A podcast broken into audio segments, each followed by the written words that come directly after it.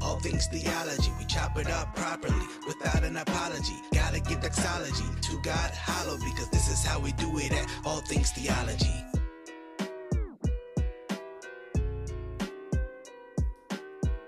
Well, grace and peace, grace and peace. Welcome back to another episode of All Things Theology. It's your boy K-Dub, and today we're going to ask the question and answer it. Can you be a pro-choice Christian? Sorry, tongue twister there.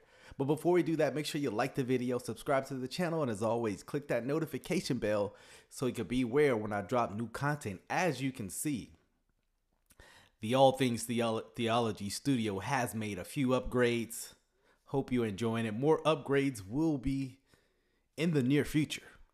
But yes, we have upgraded. We moved. And I have my own office set up. Battled my wife for it. No, she was all for it. So hope you enjoy the looks aesthetically. Hope you enjoy that. Speaking of new, we're going to be, not only is the aesthetically new, we're going to do new things here, right? I want to start opening up the podcast, the show, with a thought-provoking question or statement. So today's statement I'm going to make that is thought-provoking is this, and I want you to think about it. As I always say here on All Things Theology Podcast, think about it, right? My thought-provoking statement to open up today's discussion is: abortion is a Christological heresy. Maybe you've never thought of it from that vantage point, from that view. Allow me to explain. Allow me to explain why I say abortion is a Christological heresy, not just murder and evil and sin, but it's actually heretical. Why is that? Because it denies the full humanity of that which is in the womb, right? We apply this to Christ, and obviously we see how it is heretical. It denies that when Christ was in the womb, he was fully human, right? And that is actually problematic. To say that Christ was not fully human when he became incarnate is a heretical statement. You know, I said that online on Twitter, and had a lot of people who were pro-choice saying, well, we don't really know when Christ became human. And it's proving my point once again. Proving my point. Looks good, brother. I appreciate you. Grace and peace. Set up quick. I was up all night working on this. Working on the desk, working on the background. Oh, man, I'll tell you what I say. I sweat it. But as I do all shows, hey, why don't you sit back and have a fresh, you know, carbonated drink, non-alcoholic, of course, and enjoy the show. Sit back and enjoy. So, yes. So, I hope that thought-provoking statement was helpful for you. I encourage you to bring that up when you're discussing with pro-choice proponents, especially those who claim to be Christian, which leads into today's topic of today. Can you be pro-choice and Christian? We're going to tackle that because I'm seeing a large movement of those who claim to be Christians who are arguing for the murder of babies in the womb. You know, it used to be something where that's something you had to argue with people who didn't even profess the faith.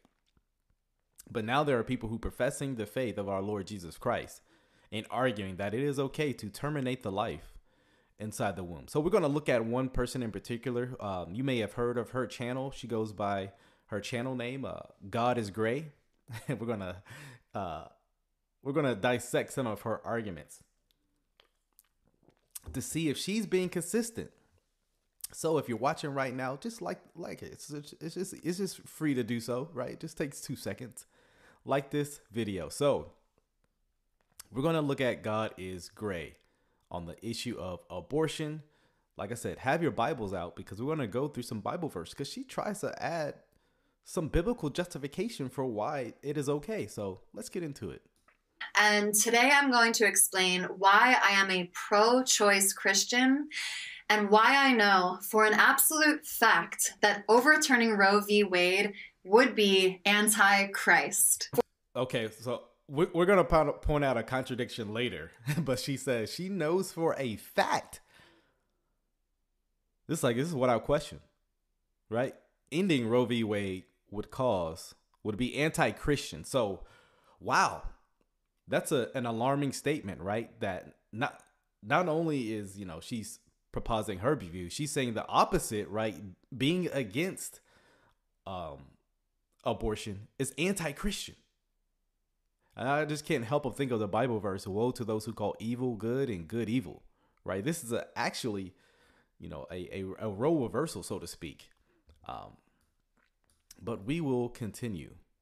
First birth is antichrist and inhumane, Satan's favorite attributes of a national policy. And I will... Satan is the one who kills, steals, and destroys, and that's exactly what abortion does. Not saving the life of the child, but we'll get into this more so. Also remind you that there is a very good argument that Mary herself consented to being impregnated by God. Arguing over I would be curious is she's out of her mind. Absolutely. Because she wanted to make an argument for Mary, right? I am the Lord's servant. Mary answered, may your word to me be fulfilled. Then the angel left her. Is she arguing? Would she argue that it would have been okay if Mary would have killed the Son of God in the womb? Let's get this out of our mind first. Like, that never even crossed Mary's mind, right? There was no local parenthood you can go to and kill your baby, right? It was viewed as sinful to murder your baby. Thankfully, right? I mean, the Jews had a understanding and a concept of thou shalt not murder.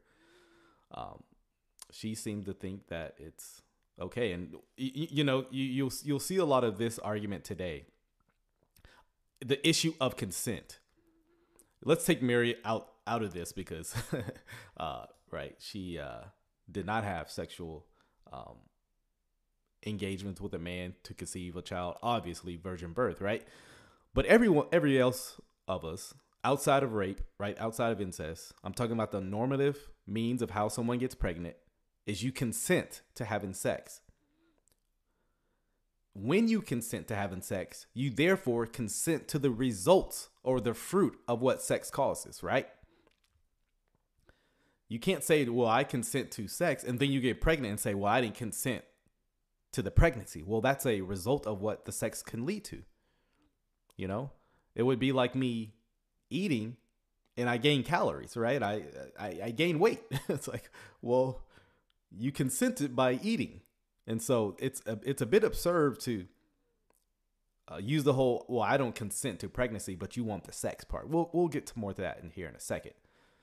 But I just want to show you, she's trying to actually use biblical justification for her wicked views on abortion. Consented to being impregnated by God. Arguing over when life begins is a waste of time and energy. Yeah, I could see why you would feel that way, because this issue is not on your side. I mean, it's very clear life begins at conception. I mean, they have DNA. They are many of the qualities you have as a full grown adult. Many, even by the time they get to, very young in the pregnancy, a baby has. Obviously, the baby's still developing these things, but it still has it. It's at a very immature state. But a child in the womb has it. There are very rare occurrences when the mother's life is in danger due to her pregnancy. Yeah, absolutely. It's not normative. Because the pro-choice side, right? They want to make it like it's normative. Like half of pregnancies are risking the mother's health. And by risking the health, they usually mean like stopping her from going to college and being successful working woman, right? That's health when it comes to a lot of these pro-choice people. So you have to actually call out some of the language they use. And we're going to see some of that language here in a second, right? Watching people debate this is like watching two people race on mouse wheels. You're both expending energy and going absolutely nowhere. It is actually very important when life begins. Because if life begins in the womb, you would have to argue you are able to kill someone in the womb. right? It when life begins is actually fundamental to the topic of abortion. But she's just like, just dismiss it and kind of shift the goalposts, argue something else. Because I would hope God is Gray would say, you cannot kill a human for any unjustifiable reason. I really hope we can establish that groundwork and say, yeah, it is wrong.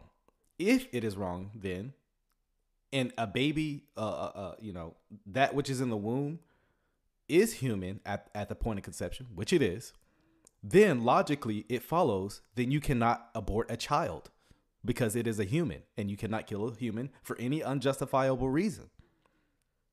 So this is why it's actually important, the question she tries to dismiss, right? And by the way, the points she's trying to give are points and areas to convince people why it's okay to be pro-choice. That's why she made this video, why it's okay to be pro-choice.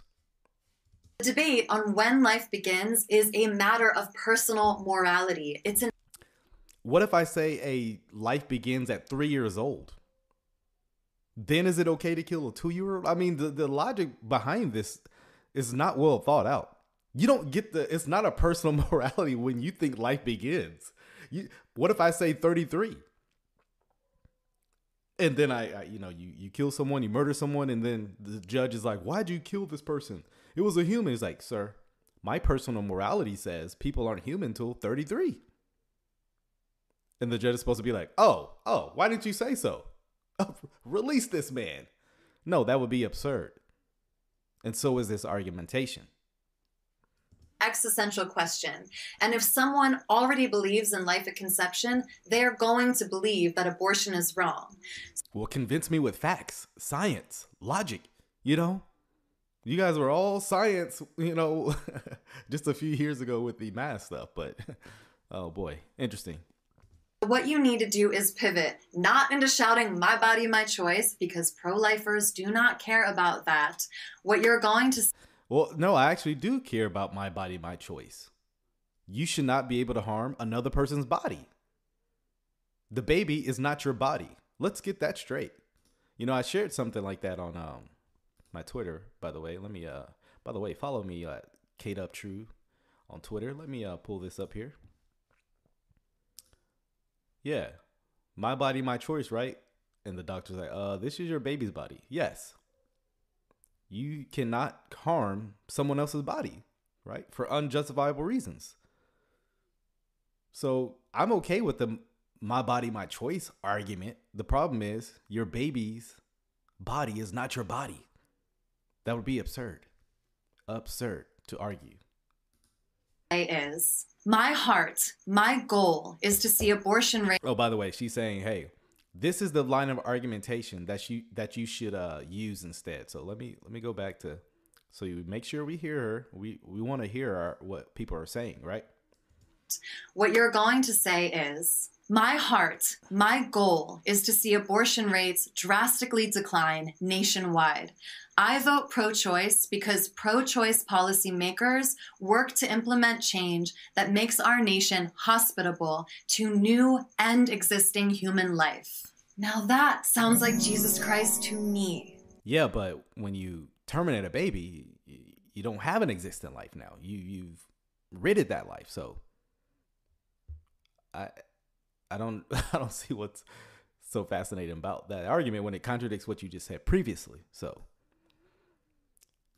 yeah, I think what Philip says is spot on here. I think for me, I prefer coming at the question by saying the issue is what kind of Christian are we when we deliberately choose to affirm that which Christ condemned? Yeah. Christ absolutely condemned murder. No question. No question. I mean, that cannot be substantiated, right? That he, condemn murder, right? I mean, every Christian should be on that issue, right? Right. After making that point, if you really want to, you can also point out to the person that the Bible actually says life begins at first breath. So she's going to try to go to the Bible to say life begins at first breath. Now, we're going to look at these verses, and this shows this lady has no clue what she's talking about, right? So she's really trying to argue you're not human, you're not really living until you exit the womb. That's what we're hearing right now, right? Is that you're not really a human being until you exit the womb. Something special happens through that canal, which now you're human. Now you're really living, right? Very interesting, right? But we're going to actually look at the verses she tries to substantiate to say, because she uses three verses, and my goodness, she goes over three, swing and a miss on everyone, swing and a miss. Not at conception. In Genesis 2:7, in Job 33:4, and Ezekiel 37:5 reads, "Thus says the Lord God to." Hold on. Let's look at this first verse. Genesis 2:7, right? He breathed into his nostrils the breath of life, and it was then that the man became a living being. Well, first of all, let's understand what this text is about, who it's about. It's about Adam. He didn't go through a womb. So, yes, when the spirit breathed in him, made him alive, yes, he became awakened. He a living being, right? So this isn't even talking about someone coming from the womb to, you know, being born. So let's get that. So 0 for 1 there, right, wrong. It's not even the same discussion. Job 33:4, the Spirit of God has made me, and the breath of the Almighty gives me life. Again, not even talking about when. This actually goes against her point, because it seems that the point Job is making, whenever he was made, that's when the breath of the Almighty gives me life, right? Not you're made, and then further down the line, 8-9 months later, then you got life. That's not what's being argued here. So wrong there again.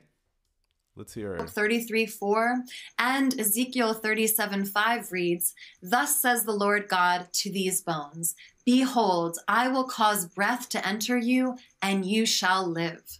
Yeah, my sister Toya says she is really comparing Adam to an unborn baby. Yeah, right? I mean, shocked me too. But if you want to see more exegesis, stick around, sis, because we're not done with the eisegesis. We're not done, because she's going to continue to mishandle the text, especially here. Ezekiel 37:5. If you're a Bible student, you know very clearly what Ezekiel 37 is about. But let's see what she says.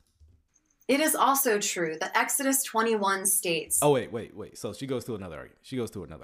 Ezekiel 37. Let me pull up my Bible here. Because she uses a passage apparently saying this, when you're giving life, right? Whenever you're born, right? That's when you are, I guess, truly living, when your first breath. And by the way, it's your first breath outside the womb, because you're still breathing inside the womb. So her point still goes against her, right? But Ezekiel 37, let me pull this up real quick. Notice what it says. She tries to use Ezekiel 37:5, where it says, "Thus says the Lord God to these bones, behold, I will cause breath to enter you, and you shall live." This has nothing to do with the point she's trying to make. Ezekiel's 37 point is that Israel are the bones, these dead bones. What God is doing is telling Ezekiel to look out, right? Matter of fact, let's start at verse 1. The hand of the Lord was upon me, and he brought me out in the spirit of the Lord, and set me in the middle of the valley. It was full of bones. So Ezekiel's looking out in these valleys full of bones, right? Dry, dead bones, right? Obviously. That's redundant. Notice what he says. And he led me around them, and behold, they were very many on the surface of the valley, and behold, they were very dry. And he said to me, "Son of man, can these bones live?" And I answered, "O Lord God, you know."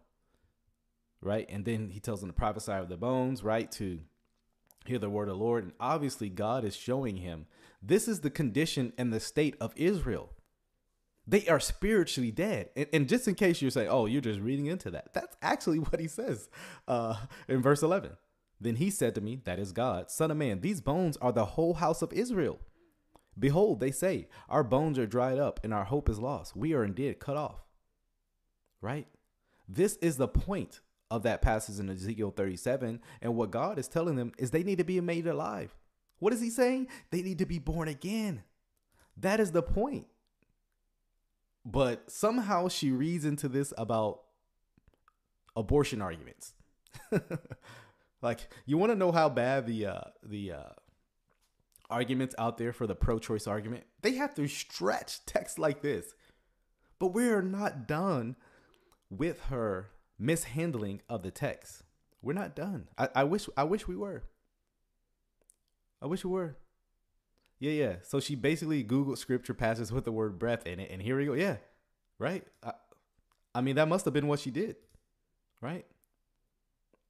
Yeah. Yeah. Does she think that preborn babies are miraculous because they can move around the womb without breathing outside the womb? Yeah. Like, does she think they're not breathing in the womb? Like, holding their breath for 9 months? Goodness. That's a miracle there. I mean, I'm lost for words. I'm lost at words. We'll keep going. We'll keep going because we're going to get another text she tries to bring up to argue for abortion. Let's do it. Cause breath to enter you and you shall live. It is also true that Exodus 21 states that if a man causes a woman to miscarry, he shall be fined. Whereas if he causes that woman to die, he shall be put to death, putting a clear distinction in penalty where only the death of the woman herself is considered a capital offense. Now, this is why I am a proponent of when people bring up verses, go to the verse they're actually talking about. And I think there was a reason why she didn't actually give the verse. I don't want to assume her motives, but I think there is a reason. Now, I had to read all of Ezekiel 21 to see what she was talking about. And at first I'm like, what is she talking about? Right. But I found the verse. Exodus 21. Verse 22. And like I said, if you have your Bibles open, go to it because this actually goes against the point she's trying to make. Totally wrong. Yeah. Totally wrong. Absolutely. But let's read the text, right? It says, when men strive together and hit a pregnant woman so that her children come out, but there is no harm, the one who hit her shall surely be fined. So what is this talking about? Right? So let me keep reading. As the woman's husband. So let me start over. When men strive together, so they're fighting. Men are fighting, and they hit a pregnant woman, so that her children come out. But there is no harm. The one who hit her shall surely be fined. As the woman's husband shall impose on him, and he shall pay as the judge determines. So you have this situation, right? Two men are fighting.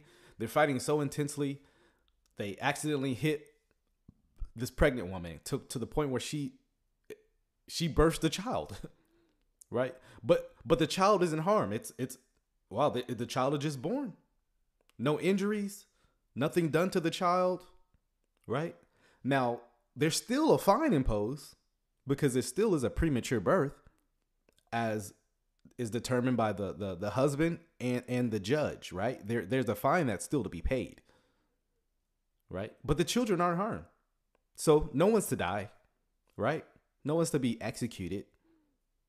Now, verse 23, but if there is harm, now it doesn't say to whom, but I think contextually, if you wanted to choose one or the other, the mother or the child, it's clearly talking about the child. I would say to both, but clearly the harm is speaking about to the child.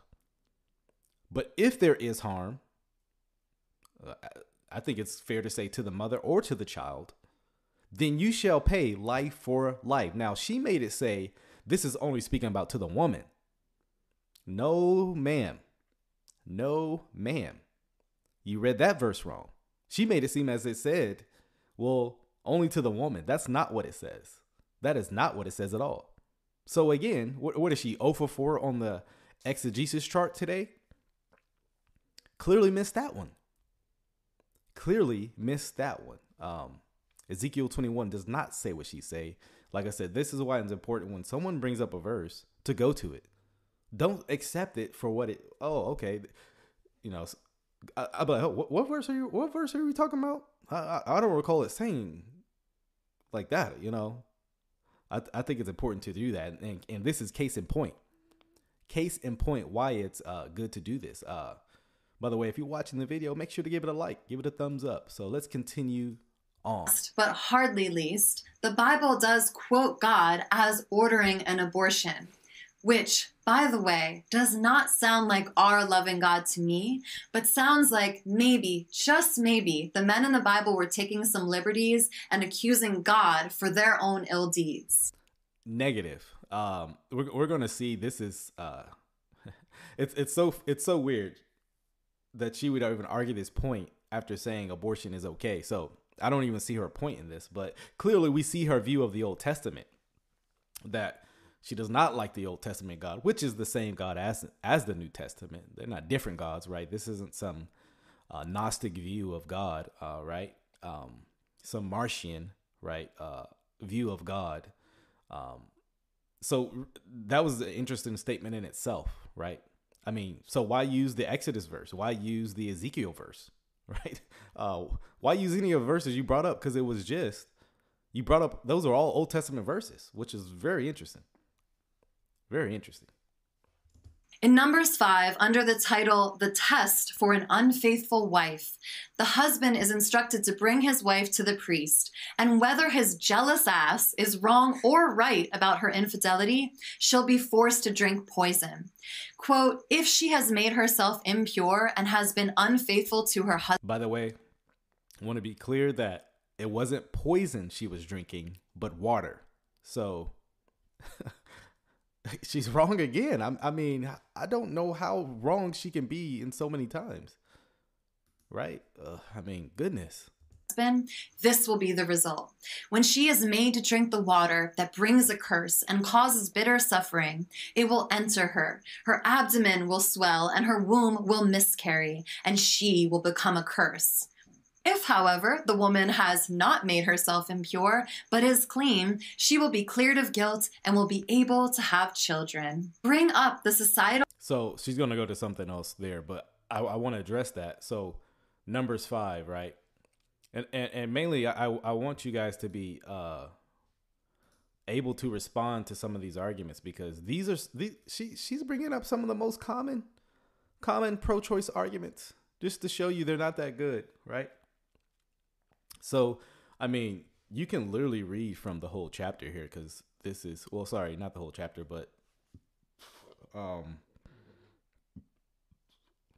verse 11 through the whole chapter. We're not going to do that. Verse 11 to 31 is really where you see this argument goes off. So the argument essentially is a man suspects his wife of having an adulterous relationship, right? But it's one of those, he's suspicious of it, right? He doesn't have undeniable proof, but he may have some indications that she might, you know, she's staying out a little longer, an hour longer than she might need to, right? Right. But yeah. And so he brings her to the priest. They had to bring her to the priest, and the priest makes this drink, white water. I don't know what she's talking about, poison. Doesn't say that. But she drinks this water, and if she had not committed adultery, right, she's been faithful, nothing would happen. All's well as it ends well. But if she had been having an adultery, right, that which caused this pregnancy, then it would cause a miscarriage. Now, let me just say this, because she's saying, well, this is God ordering an abortion. No, it's not. It's judgment for sin. She's not going down willingly to the local Planned Parenthood of Israel to get an abortion, right? Yeah. Philip says, does context ever matter to her and her army? I mean, for many people, this will suffice, right? As long as you have a baby dying, it doesn't matter what happened, right? Which is the sad part. There's no justification that this woman was willingly going to the local Planned Parenthood, and God says, yep, that's cool. That's not what's going on here. Because that's what she would need to show to demonstrate her position logically, coherently, right? But that's actually not what is happening here. So just want you guys to be able to respond to some of these arguments, you know. I hate abortion. I hate the pro-choice argument and ideology. It's disgusting and it's disturbing. And I want Christians to be able to argue coherently for life, right? For something Jesus, would be in favor of, right? Life, right? Not death, which is clearly satanic. I mean, but anyways, let's continue. Issues in America that cause needless human suffering when we consider reproduction. Beyond sex ed, healthcare, and resources, we need to teach about consent and male accountability. Again, I agree. This is why if a man is having relations with a woman, right? If he's having sex with a woman, then yeah, he should be held accountable. Yeah, I always think it's funny how, like, I've seen this a couple times on Twitter where women are like, we're not going to have sex until men start taking responsibility for their actions when they get a woman pregnant. And I'm like, amen. Don't have sex. That's good. You know, celibacy for the win. Amen. So, yes, if a man gets a woman pregnant, yeah, absolutely. He should be held responsible. You don't get the get the fruit of your enjoyment without the results of it. Yeah, you just get to leave scot-free and clean. No, absolutely, you need to father that child. So if I'm with you there, my friend, I'm with you. I'm fully with you. And I myself was abused into an abortion, and this is not an uncommon story. Men literally beg us not to wear condoms, or they stealth, which means they take off the condom in the middle of sex without our consent. And then when we get pregnant, they don't have to pay child support and they bail.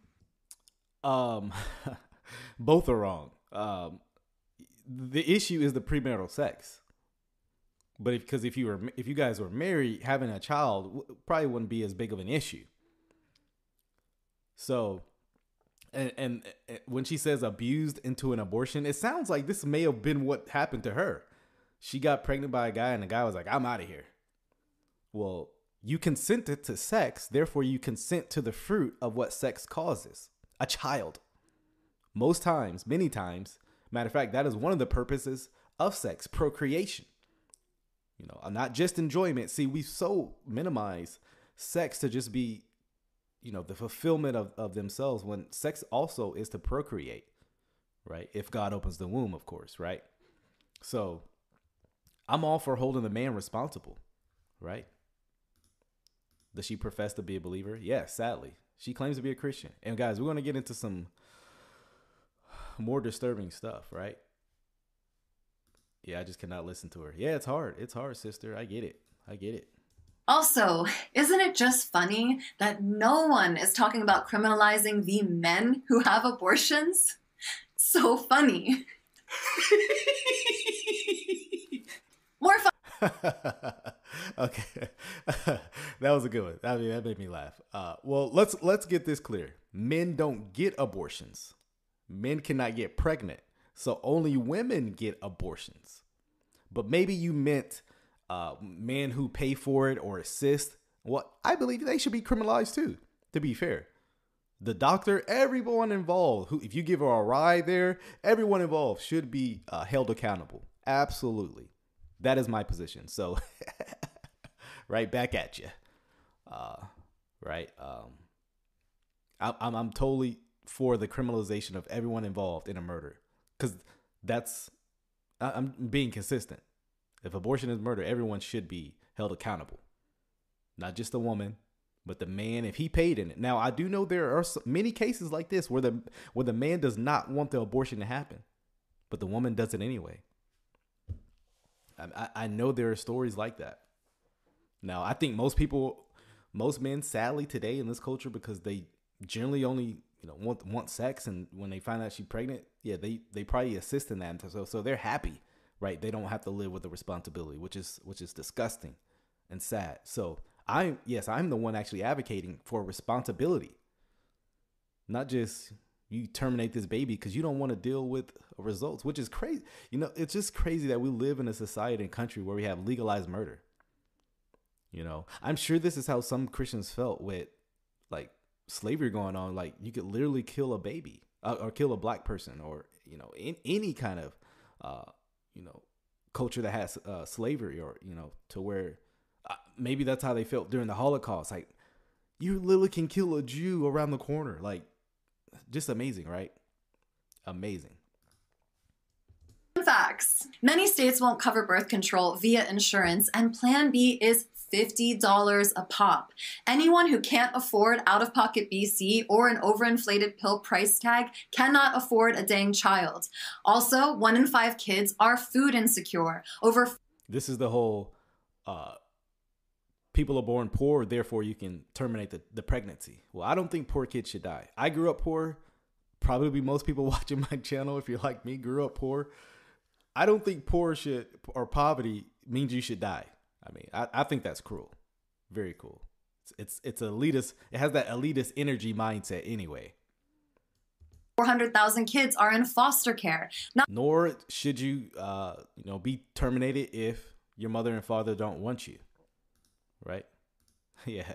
Can't you just hear the snake? Like just, yeah. Very, very, very cruel. Not to mention, funded education begins in kindergarten, leaving single parents like me a 5-year gap of accessing childcare while continuing to work. And don't even get me. Hey, this is the, you know, I don't know your situation, but it sounded like you had unprotected sex and you had a child. The father abandoned you. I sympathize with that because my story is similar as far as my father. I didn't know my father growing up, and I still don't have a relationship with him. But praise be to my mother that abortion never came in her mind. I actually talked to my mom about this once. Like, was that ever a thought? And she's like, no, Lord, no. You know, I would have never done that. Right. Her mindset was, I did this. I got to step up. He abandoned. So what? I will raise my child. That's what we need. Mothers, fathers like that. Not those who, you know, because they sin, they say, I'm going to sin some more, right? That's more disturbing. That is actually more disturbing. So, hey, if you're a single mother, hey, I praise God for you. I praise God that you chose life instead of death.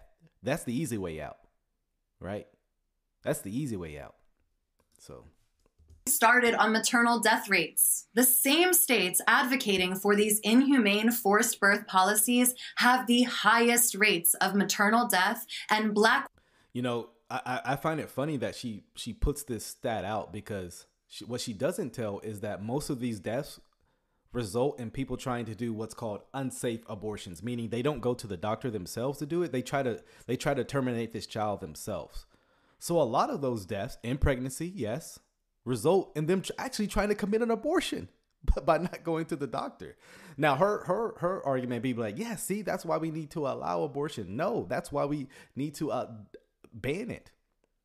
You don't make something legal because people are dying from it. Like if most like this happens, crack overdose or drug overdose, meth overdose, heroin overdoses. You don't legalize it because a lot of people are dying from it. You legalize, you stop the access. You make it so unimaginable, right? People won't even think about getting it, right? Right? But her solution is, yes, kill the baby. Or the choice to kill the baby. Women are dying in droves while giving birth. Oh, by the way, don't make the black mother argument, right? Because we won't talk about abortion stats, right? We'll talk about abortion stats and black people dying, right? Hold on, yeah. Since 1973, check this out, guys, 20 million babies have died in abortion.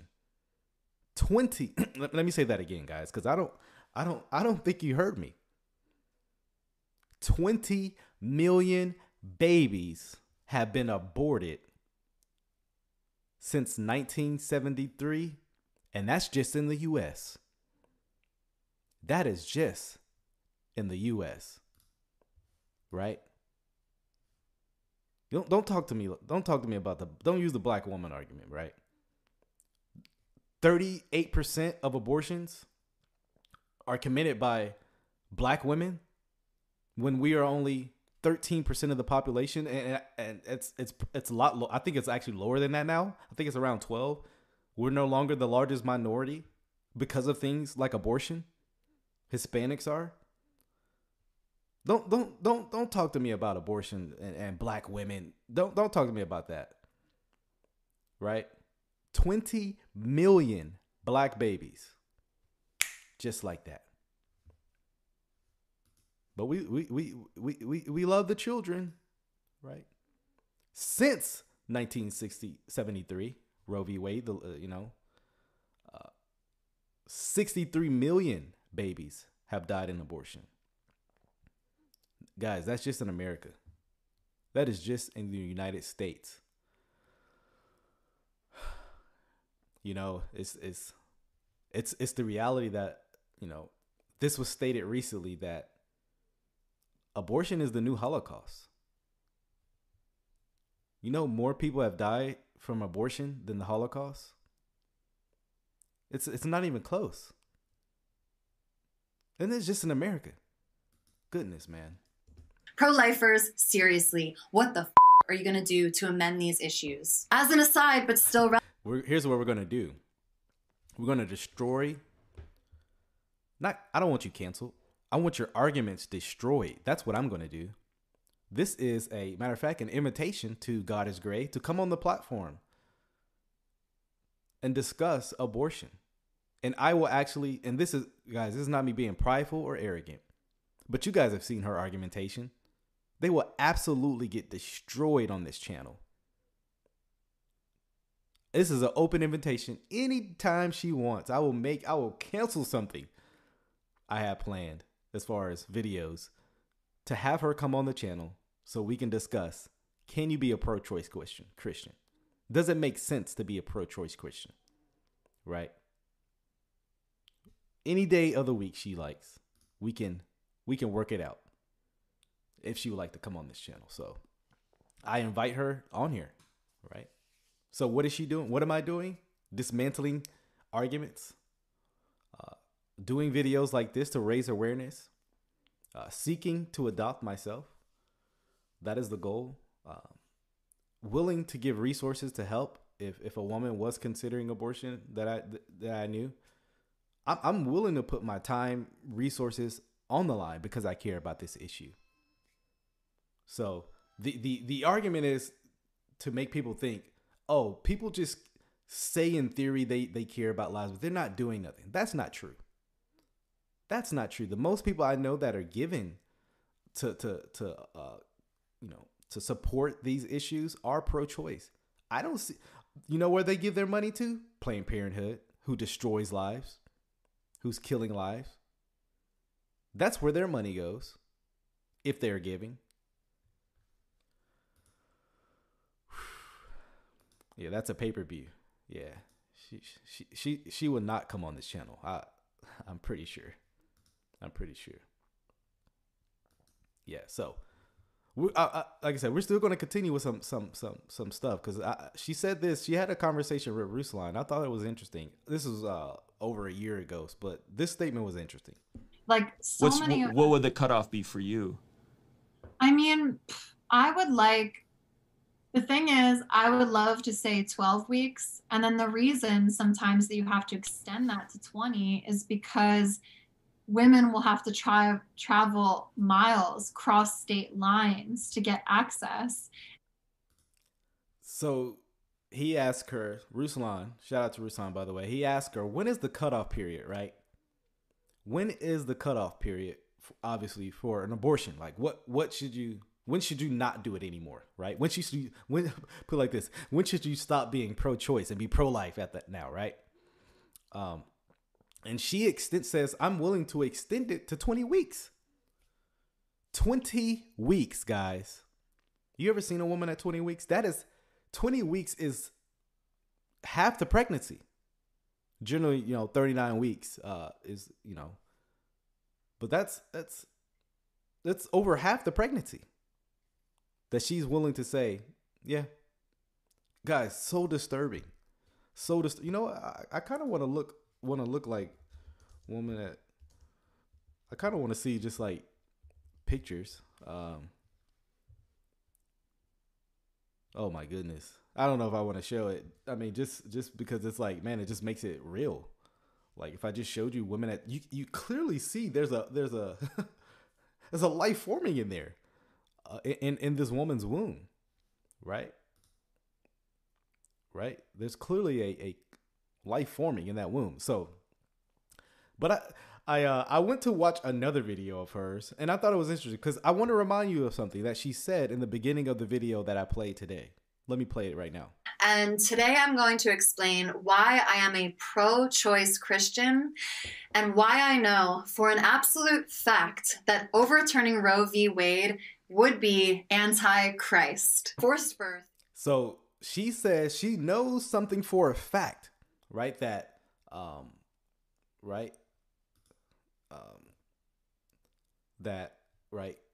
this abortion would cause, right? It would be a bad thing to overturn Roe v. Wade. By the way, it happened. So this, you can see this video is before Roe v. Wade. But I wish I went and watched some other of her,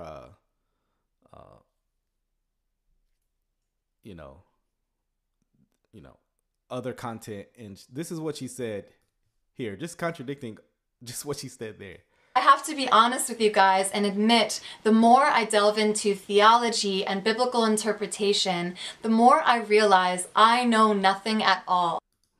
Right? So she knows nothing at all. But she did tell us something she knew, which is very interesting, right? Right. But anyways, I thought that was very funny. But actually, if you actually listen to her argument, let me play it again. Let me play it again. I have to be honest with you guys and admit, the more I delve into theology and biblical interpretation, the more I realize I know nothing at all. So, if you actually listen to what she's saying, she says the more she studies theology, right, the more she admits she knows nothing at all, which seems to indicate that studying the Bible actually leads to confusion, or it leads to uncertainty about issues, right? That seems to be an argument. I would argue that reading the Bible will provide you more clarity, more wisdom, more knowledge on things, not more not knowing, you know, but that's just me. But I also found this statement interesting as well. The only thing I know for sure is that I love Jesus and I seek his heart every day. The rest of it, though, is confusing and complicated. So everything's confusing. She loves Jesus, but I mean, can't tell us anything about this Jesus, who he is, what he did. Because, hey, we just supposed to, you just love this vague Jesus, because everything else outside of you loving Jesus is very confusing. I mean, so the gospel, very confusing. The Trinity, very confusing. Just some guy named Jesus. The resurrection, very confusing, I guess. But all we know, all you know, is you love Jesus. I mean, what sin is, you know, you don't know. It's very confusing. You see how much of a mess this is? But she seems very certain about abortion, right? Which is the very contradictory part. All you know is about Jesus. You love Jesus, but you seem to make some very dogmatic statements about pro-choice versus pro-life, and then you make a lot of dogmatic statements about sexuality. Guys, what I'm about to play for you is going to be very disturbing. Not because there's going to be some grotesque images, but because of the content of what she's going to be saying is actually going to disturb you. Yes, as Philip said, if you love me, you will follow all my, yeah. This will show her love for Jesus. Watch this. I know for sure this will be controversial, but this portion is for any Christian or even guilt-ridden ex-Christian who is not married, sexually active, and or LGBTQ. Did you hear what she said? For Christians who are sexually active? Hopefully you mean married Christians, but something tells me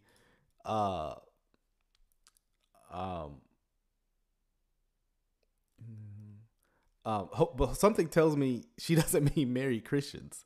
She means any person claiming to be Christians. And then the whole LGBTQ stuff, right? I mean, that kind of lets you know where she's coming from too.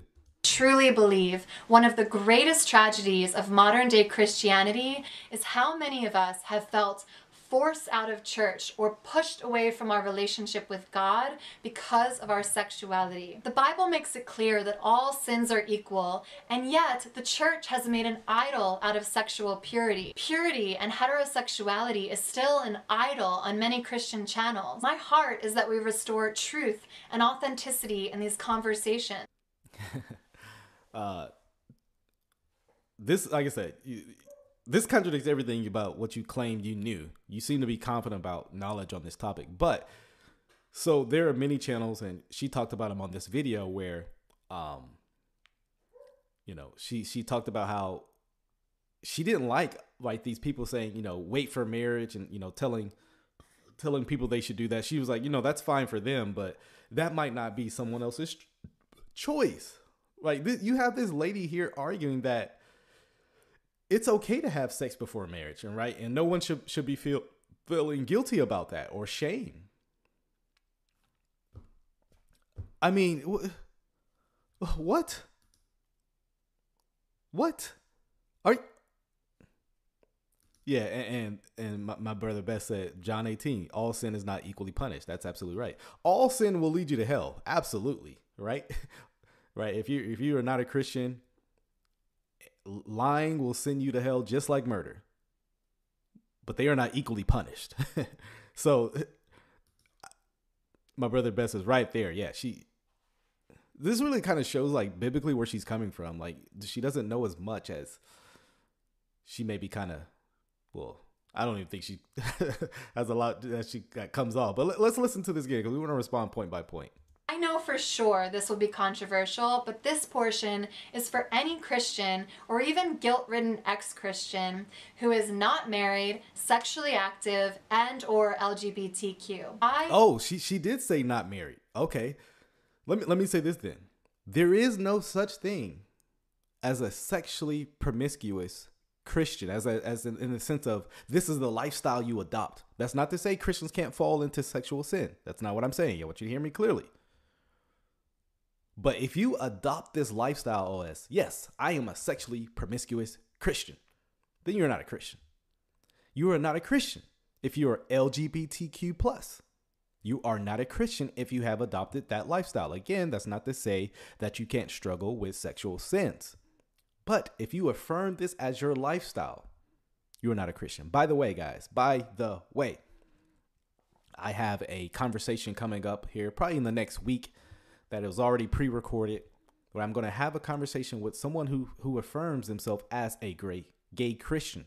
Don't want to give too much details on that, but just know, did have a conversation with someone.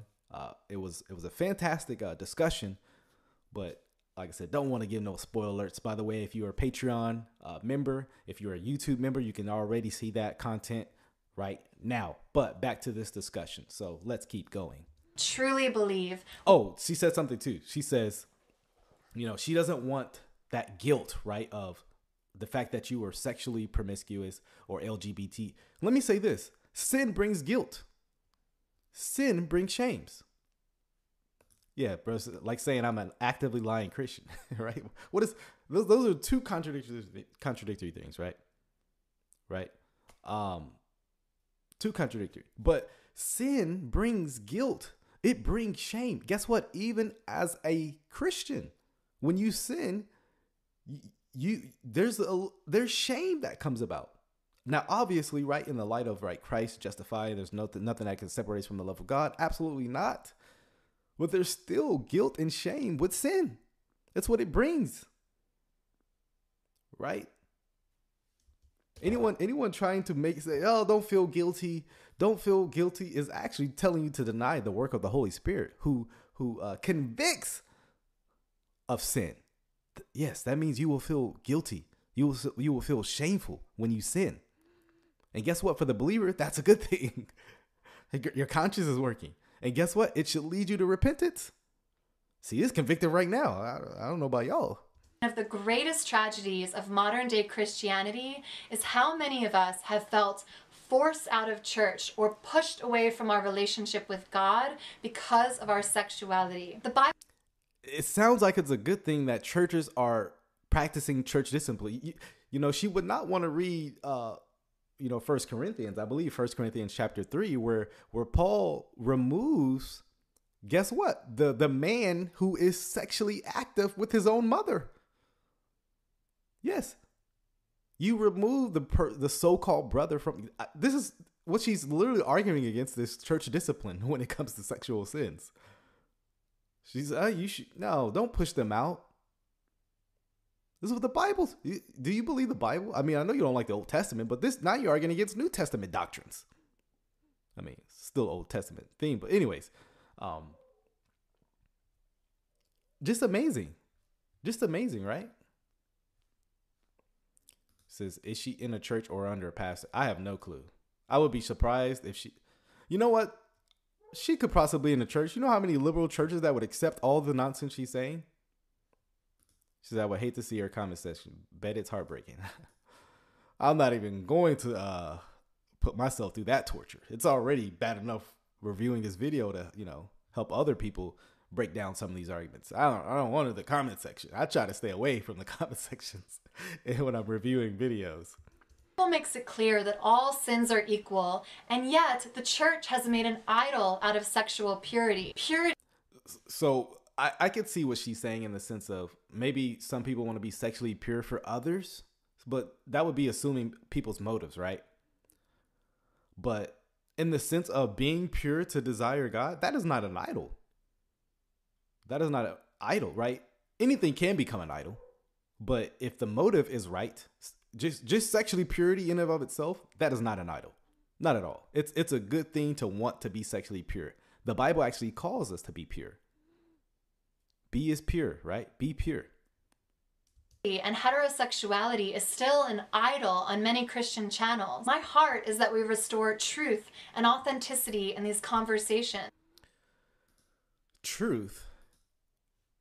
And on authenticity, right, in these conversations. Truth according to, you guys know what I'm going to say, according to what standard? The person next to you or God's word? Since you claim to be a Christian, do you follow what Christ said? You said you love Jesus, right? We have some questions for you because of your ideology you're presenting. But she presented a paradigm that really started to say, it's not what you do, but rather what you think. Outside of the asexual community, it is a struggle to abstain. That said, it is worth considering that repression can give sex way too much power. Repression can make us compulsive. My DMs, for example, are full of men either screaming at me or asking me to confirm that masturbation is okay. First of all, masturbation is healthy, normal, and not anti-Christian. You can watch my video on this for more details. Second of all, if you haven't noticed, it's not sin, but the preoccupation with sin that makes us feel separate from God. When you are desperately repressing and then succumbing to that desire and then thinking God hates you, and then desperately repressing and succumbing to that desire and thinking God hates you, your relationship with God can become a mess. Wow. Right? Wow. But you guys know how I do it here on All Things Theology. I always tell you guys, you know, think about it. Think about it. How would you respond to that? How would you respond? Yes, her name is Brenda Davies. Yes, that is correct. That is her name. How would you respond to that? Because we're going to run it back. We're going to run it back and go through this line by line, precept by precept, right? Destroying our arguments. But let's run it back. But I want you, hey, if you're watching the replay, stop the video, think about it, and you answer to yourself. How would I respond to what she's saying? I try to have that in all my videos, right? So don't just lean upon me, because you need to be able to give an answer for the hope that lies within you. So let's play this back. Outside of the asexual community, it is a struggle to abstain. That said, it is... I want to stop there. She says, it is a struggle to abstain. And the context she's talking about is sexually. Well, yes. You're just showing the problem with your heart, with our hearts. Our hearts want to go full force into sin, sexual sins, right? And this is why the Bible tells us to deny the flesh, right? To kill the flesh, not to pursue it. Yes, it is hard to abstain from sin. more like Brenda Hades. That is hilarious. That's a good one. Oh, that's a good one. Yes, it is hard to abstain from sin, especially when you don't have the Spirit. Let's be honest, right? I remember as an unbeliever, right? Just, man. Even as an unbeliever, I tried to live this moral life. Like, man, I'm not going to go to that party. I'm not going to mess around. I'm not going to. Before I knew it, 30 minutes later, I was there. Like, how, you know that Mr. Crab meme? Like, how did I get here? Right? That was me as an unbeliever. Right? And not only that, let me pick the picture even better. It's not that I just like woke up in sin. I was pursuing it actively. Like, I did not want to be around Christian things, man. That killed my buzz. I remember saying in my mind, right? I would never say it outwardly, but in my mind, I was just like, man, he's gonna kill my buzz, man. I'm not trying to be at this Bible stuff. I'm not trying to hear this dude preaching, right? So yeah, she brings up a point which I agree. It is hard to abstain from sin in the flesh.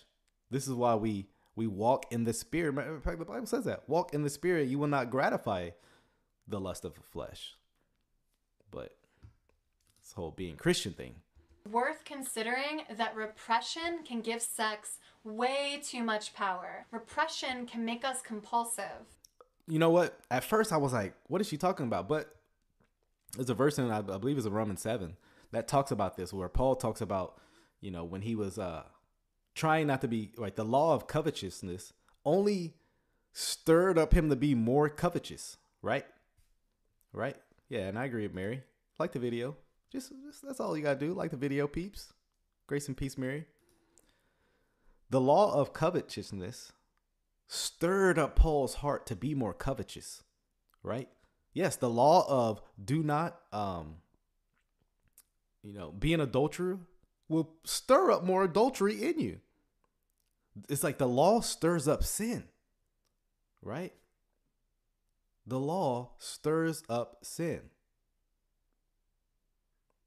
But thanks be to the Spirit, right? So that was my thoughts on that. Since I'm a Christian and study and teach, yes, I'm pro-Christian. Interesting. This is the hard part of being Christian. Jesus is love.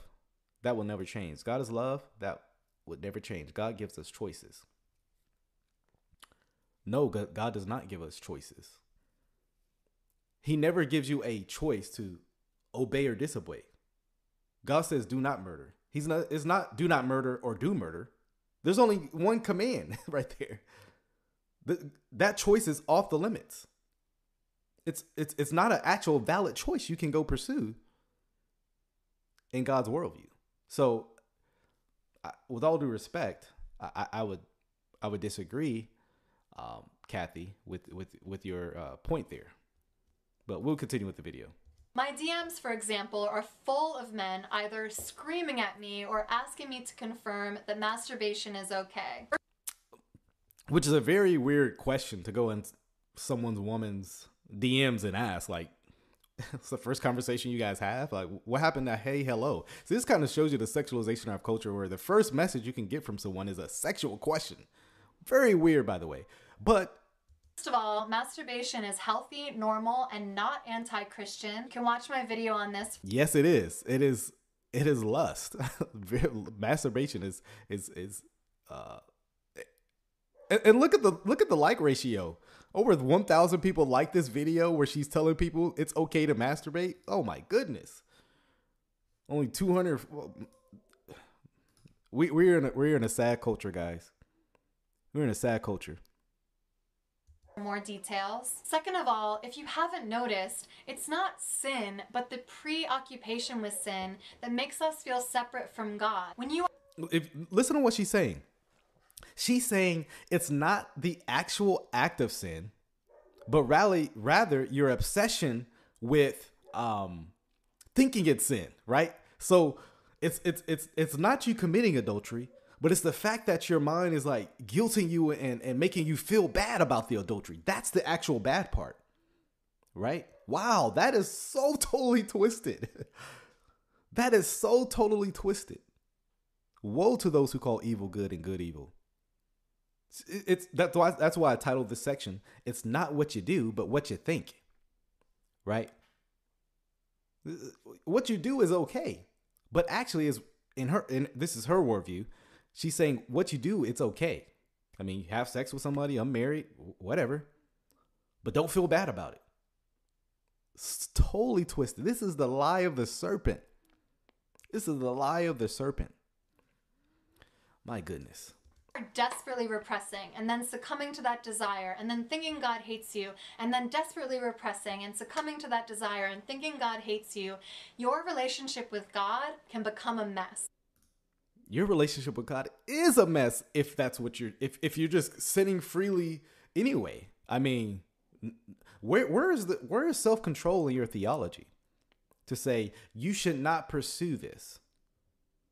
I mean, your view of ethics is not compatible with the Bible nor Jesus' teachings. Jesus clearly taught that the man was supposed to consummate the marriage when he got married, not before. He clearly taught fornication was wrong, adultery was wrong. She is saying don't make Jesus your Lord, basically. Yeah, you know, this, her theology isn't anything new. It is rooted in what's called antinomianism, right? Against the law, right? You can live however you want and still be a Christian. It's rooting in anti-lordship, right? Theology. Her theology, she is a child of postmodern Christendom. You know, this is what the anti-lordship people produce, right? You can live however you want and you still be a Christian, right? Once saved, always saved. And I'm not denying eternal security. I'm not denying eternal security, but there is a theology that says no matter how you live, as long as you got that, you know, check mark, you said a prayer, as long as you did that, you're saved. And that's not true, biblically speaking. Because when we come to Christ by faith alone, in Christ alone, right? Justification by faith all the way, not by your works. When you truly come to him by faith, it changes your life. And now you produce works that pleases him. But she has no theology for that. No theology for a life, in Christ. It changes your life. Your justification produces sanctification. She has none of that in her theology, which is actually very sad, by the way. But this is where I titled this section, "Invite God into Your Sin." If you're sexually active, you can keep your blinders on. You can go and have sex and not bring a condom because you didn't want to premeditate sin. Or you can allow yourself to be in an abusive situation where someone is hurting your body because you feel like you deserve it or that God is punishing you. You can masturbate in shame. Or you can do those same things and invite God in. I invited God into my sexuality, and since doing so, I have made the healthiest choices of my life. I've asked God how to behave sexually. I've asked him to show me when I could get hurt or when I am hurting others. And whether you believe I'm making the right choices or not, that is irrelevant. The most important thing is that you are pressing into relationship with God. Whatever you do, do not allow anyone to tell you that your sexuality separates you from God. Keep God in the mix of every aspect of your life, and then instead of tormenting yourself with a list of do's and don'ts, you will begin naturally making the best choices because you are planting trees of good communication with the Holy Spirit, of trusting yourself, of honoring your body and the body of others. Good fruit will grow, I promise you. What do you think about that, guys? You guys know how I do it, man. You guys know how I do it. I tell y'all to think about it. You know, with the new setup, we're going to start doing this a lot more often, where we're going to play sectionals and we're going to run it back. All right, we're going to run it back, cause you to think about it, cause some more discussion about these issues, and then we're going to respond to these issues, right? Right. She asked, right, my brother Best, she asked, but didn't read your Bible to see what God has already said, right? Yeah. See, Brother Best is actually bringing up a large problem in a lot of American Christianity, right? Where God is speaking, but none of it is rooted in God's word. Right? You ever hear this? God gave me a word. We hear this often on this channel, right? We're he that shall not be named today, right? It's another, right? God gave me a word, and his word is he's going to grow you and multiply you. None of it is rooted actually in what thus saith the Lord, in inspired, right? Infallible scripture. It's all rooted in something outside, something less than more sure word, right? And I actually want to do some video, some content on this, right? The voice of God, because I think many people have misunderstood that, to think anything they hear in their mind or they equate it with scripture, or at least God speaking.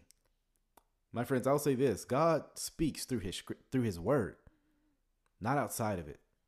But anyways, let's play this back and let's get into it. If you're sexually active, you can keep your blinders on. If you're sexually active, you're not married, right? Obviously, sex is not bad given it's in a certain context. But if you're not married, you're in sin. So if you're sexually active, you're not married, you're in sin, biblically speaking. You can go and have sex and not bring a condom because you didn't want to premeditate sin, or you can allow yourself to be in an abusive situation where someone is hurting your body because you feel like you deserve it or that God is punishing you. You can. Do you hear what she's arguing? She's saying, okay, you cannot bring the condom and fall into sin and now probably have a baby, right? Because you didn't want to feel like you were premeditating sin if you bring the condom. She's actually arguing it's okay to bring a condom. Hey, you're already premeditating the sin right there. This is so wicked, y'all. This is so wicked. But she has thousands of followers. Because you know why? You know why she has thousands of followers? Because she's telling them, she's appeasing their conscience. She's appeasing so many Christians, right? We air quoting that one for sure. She's appeasing them to gratify their flesh, right? And that's what they want. They want somebody to scratch those ears. Say, oh man, somebody who reads the Bible told me I can have sex and it's okay, right? Terrible. Masturbate in shame, or you can do those same things and invite God in. I invite God in to your sin, right? Masturbate, having sex, bringing your condom, right? Invite God into those things. Let me tell you this. God's presence is not with you in those things. Obviously, I'm speaking of his favorable presence, not his omniscience, but God is not with you in that act. He is not amening it, okaying it.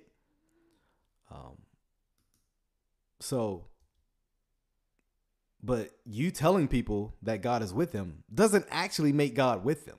It's the very ironic part or strange part of this whole video. God into my sexuality, and since doing so, I have made the healthiest choices of my life. She says, I have brought God into my sexuality, her sin, and she says, since then I have made the most healthiest choices, right? No, you haven't. You're yeah. She's inviting demons. That's right.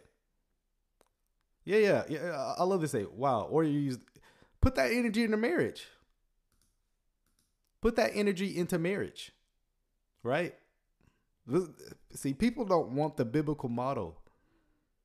So they settle for, I mean, she is just a product of, If I could just put a caricature of what the Bible says, is like a non-Christian that is pursuing themselves, their sins, right? It's her, right? This is not the God of Scripture. This is why she has no Bible for it. She's using biblical language, Holy Spirit, God, right? Peace, love, joy. She's using biblical words, but it's rooted outside of biblical meaning. See, this is the consistency I'm talking about when I do other videos. A lot of people will use biblical words, but totally rip them out of the biblical context. Don't be alarmed when you hear people using biblical words. I mean, yeah, pagans do that, obviously, as we see here. But she's ripping them out of any biblical meaning. They're foreign to the biblical usage and what she's using them as. I've asked God how to behave sexually. I've asked him to show me when I could get hurt or when I... You asked God to show you how to behave sexually? And his answer was, it's okay to have sex outside of marriage? We were reading two different Bibles. He said it's okay to have the abortion. We are reading two different Bibles. Scripture clearly teaches. Let me give you the word. What does the word say, right? What does the word say? Right? 1 Thessalonians 4. This is one of my favorites. People ask, what is the will of God? Your sanctification. 1 Thessalonians 4, 3 through 5. This is the will of God. I love when scripture is like, I'm one of those slow people. I don't need you beating around the bush. I want it direct. I love when scripture is like, this is the will of God, right? Your sanctification. It's like just very clear. You want to know what it is? Here it is. And then it explains that just in case you're like, well, what's the sanctification, right? If you're anything like me, that you abstain from sexual immorality. That each one of you know how to control his own body. Wow. In holiness and honor. Notice this. Not in the passions of lust, like God is Gray is. Like the Gentiles who do not know God. Right? The Bible is very clear on its sexual ethics. So let's give her some more. Let's give her some more just in case. Right? But sexual immorality and all impurity or covetousness must not be even named among you, as is proper among saints, right? So she's telling people, hey, it's okay to do all these things, right? It's okay. No, abstain. Abstain from these things. I love this, right? We talk about the fruit of the Spirit a lot, but what is the works of the flesh? Well, it's evident. I love that. See, I love the clarity of scripture sometimes. Now, the works of the flesh are evident. It's just, you go see it. Sexual morality, that which she's denying. Impurity, which she's denying. Sensuality, which she's denying. Or, matter of fact, which she's affirming all these. Idolatry, she's affirming that. Sorcery, one could make an argument she's being sorcery, right? Enmity, strife, jealousy, fits of anger. Rivalries, dissensions, divisions. She's affirming all these works of the flesh. Like in this video. It's amazing. It's amazing. Right? In 1 Corinthians 6, which tells us about the change that happens. Or rather, who will not inherit the kingdom of God. Matter of fact, I'm going to say that one for a second. In a little bit. Because she says something very interesting in a bit. But... hurting others. And whether you believe I'm making the right choices or not, that is irrelevant. The most important thing... It does matter. Because you claim to be a Christian. You claim to share the same faith. We obviously know you don't. We obviously know you don't. You claim to share faith, but it's totally foreign. We worship in two gods. Not that there is two gods. There's only one God, so I would say you have a false God. It does matter. Your sexual ethics matter. Because you are claiming this is from God when it's not. Is that you are pressing into relationship with God. Whatever you do, do not... So only thing that matters, right, is it's you. Whatever you do. Hold on, let me finish that sentence. Not allow anyone to tell you that your sexuality separates you from God. So whatever you do, right? Hold on a second. Whatever you do. Hold on a second. Let me Let me do something real quick.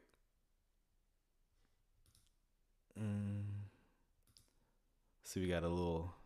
See, it's funny, you know, when the demons come out when you're talking about this stuff, right? Think it got handled.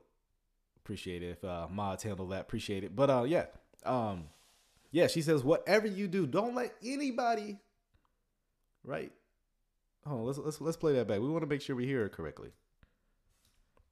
Allow anyone to tell you that your sexuality separates you from God. Oh yeah, whatever you do, doesn't matter. Polygamy, I mean polyamory. I mean, I wonder if she would say pedophilia. Whatever you do, don't let anybody tell you it separates you from the love of God. Well, all right, I won't tell you. I won't tell you. But I'll let y'all know. I'll let God did. God did. It ain't me who told you. It was who God did, right? So let me bring up the text. Bring up the text. Do you not know that the unrighteous will not inherit the kingdom of God? Do not be deceived. Hey, God is Gray. Brenda. Do not be deceived. Neither the sexually immoral, nor idolaters, nor adulterers, nor men who practice homosexuality. And it keeps going on, right? Don't be deceived. It's a clear warning from Scripture. Right? It's a warning. It's warning you. What? It warns you not to be deceived, because so many people are. Right? So many people pursue their deception and are deceptive themselves.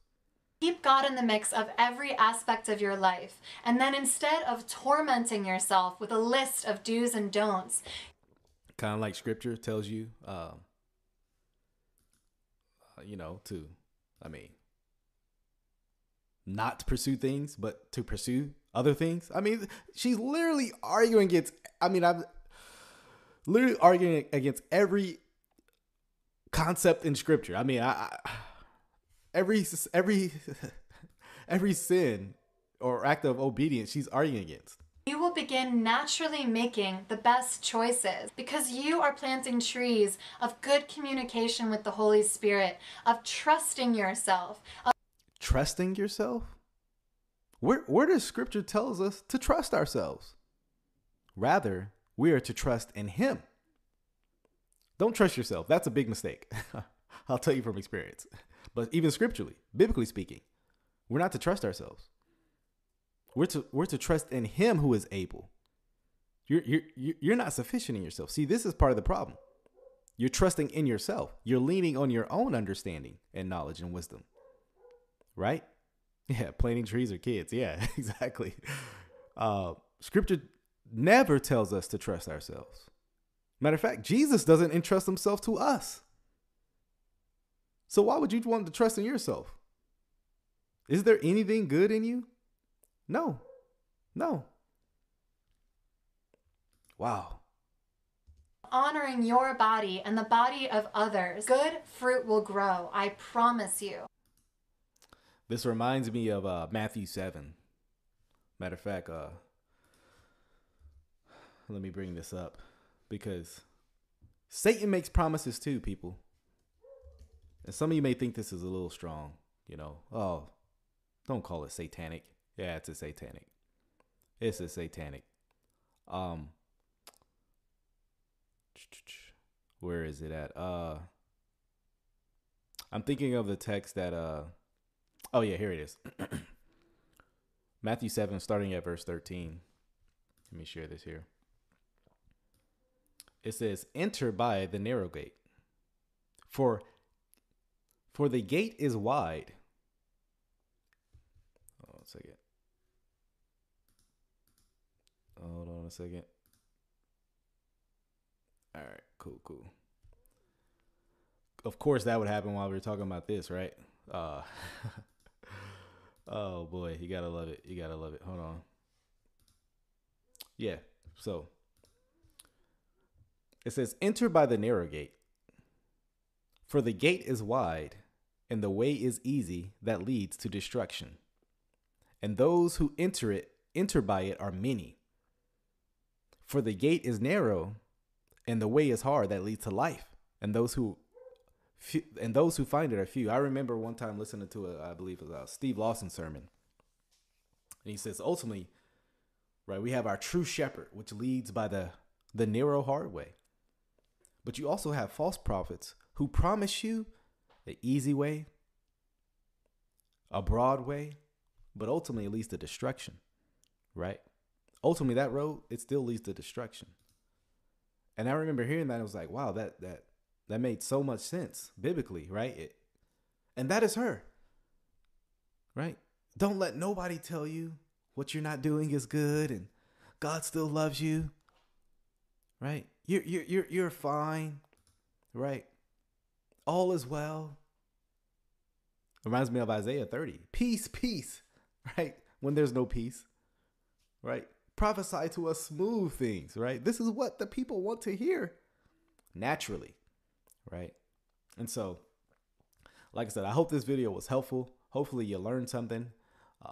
Hopefully it causes you to be more on guard, to be more prayerful, and like, man, watching out for those who are trying to deceive the body, right? I mean, so we're going to end it here, guys. We got some good things coming up on the channel. If you don't know, follow the Facebook page at All Things Theology.